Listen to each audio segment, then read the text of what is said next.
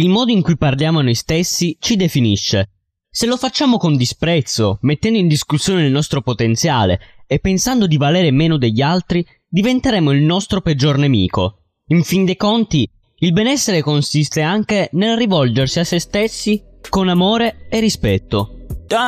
Io sono Mirko Rovere e questo è Stupidamente Podcast. Ricordati che Dante disse fatti non foste per vivere come bruti, ma per seguir virtù e conoscenza. Il dialogo interiore cambia il nostro cervello. I discorsi quotidiani che facciamo noi stessi possono rafforzare molte aree del cervello per aiutarci a gestire meglio lo stress, regolare l'umore o anche aiutarci a prendere delle decisioni.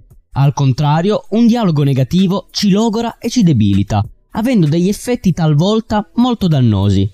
Sicuramente molti di voi prima o poi avranno sperimentato un fatto curioso. È comune, ad esempio, essere per gli altri degli amici instancabili, sempre presenti quando se ne ha bisogno.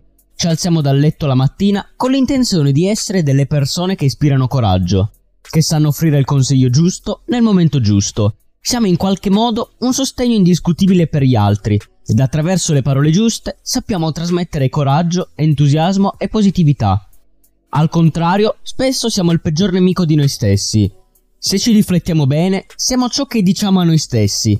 Quindi, se non facciamo altro che ripetere cose negative, finiremo per farle accadere e trasformarci in ciò che non vorremmo mai essere. Non è facile cambiare le dinamiche del discorso interiore, soprattutto quando è reiterato nel tempo. Tuttavia, è necessario farlo, per un motivo molto ovvio. Un dialogo interiore negativo cambia il cervello e ci rende più vulnerabili ai disturbi d'ansia e a soffrire di depressione. L'impatto del dialogo interiore sul nostro comportamento e sulla nostra personalità è un argomento che ha sempre interessato gli psicologi. Negli ultimi anni sono stati scritti e pubblicati moltissimi libri sull'autoaiuto e sullo sviluppo personale, che ci incoraggiano a prenderci cura di questa dimensione della nostra vita. È interessante sapere che i primi studi sul discorso interiore risalgono all'inizio del XX secolo. È stato Lev Vygotsky, il famoso psicologo russo, a chiedersi per primo se il cervello utilizza gli stessi meccanismi quando una persona parla ad alta voce come quando parla a se stessa in silenzio. La risposta a questa domanda non potrebbe essere più curiosa. Vari studi ci hanno dimostrato che quando realizziamo queste conversazioni interne si attivano delle aree del cervello come il piede della terza circonvoluzione frontale, detta area di Broca, o area del linguaggio articolato, così come quando comunichiamo ad alta voce.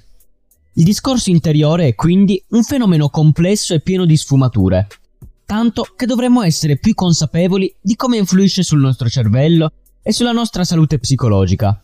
Ad esempio, lo psicologo Charles Fenhoff dell'Università di Durham, nel Regno Unito, nel suo libro Internal Voice spiega che il dialogo interiore genera circa 4.000 parole al minuto, funziona 10 volte più velocemente del discorso verbale.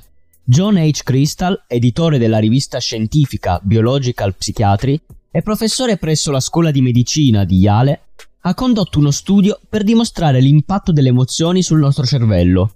La ricerca ha evidenziato che il dialogo interiore negativo e persistente indebolisce le strutture neurali, rendendo le persone molto più vulnerabili allo stress. In particolare, il lobo dell'insula e l'amigdala hanno mostrato un'elevata iperattività.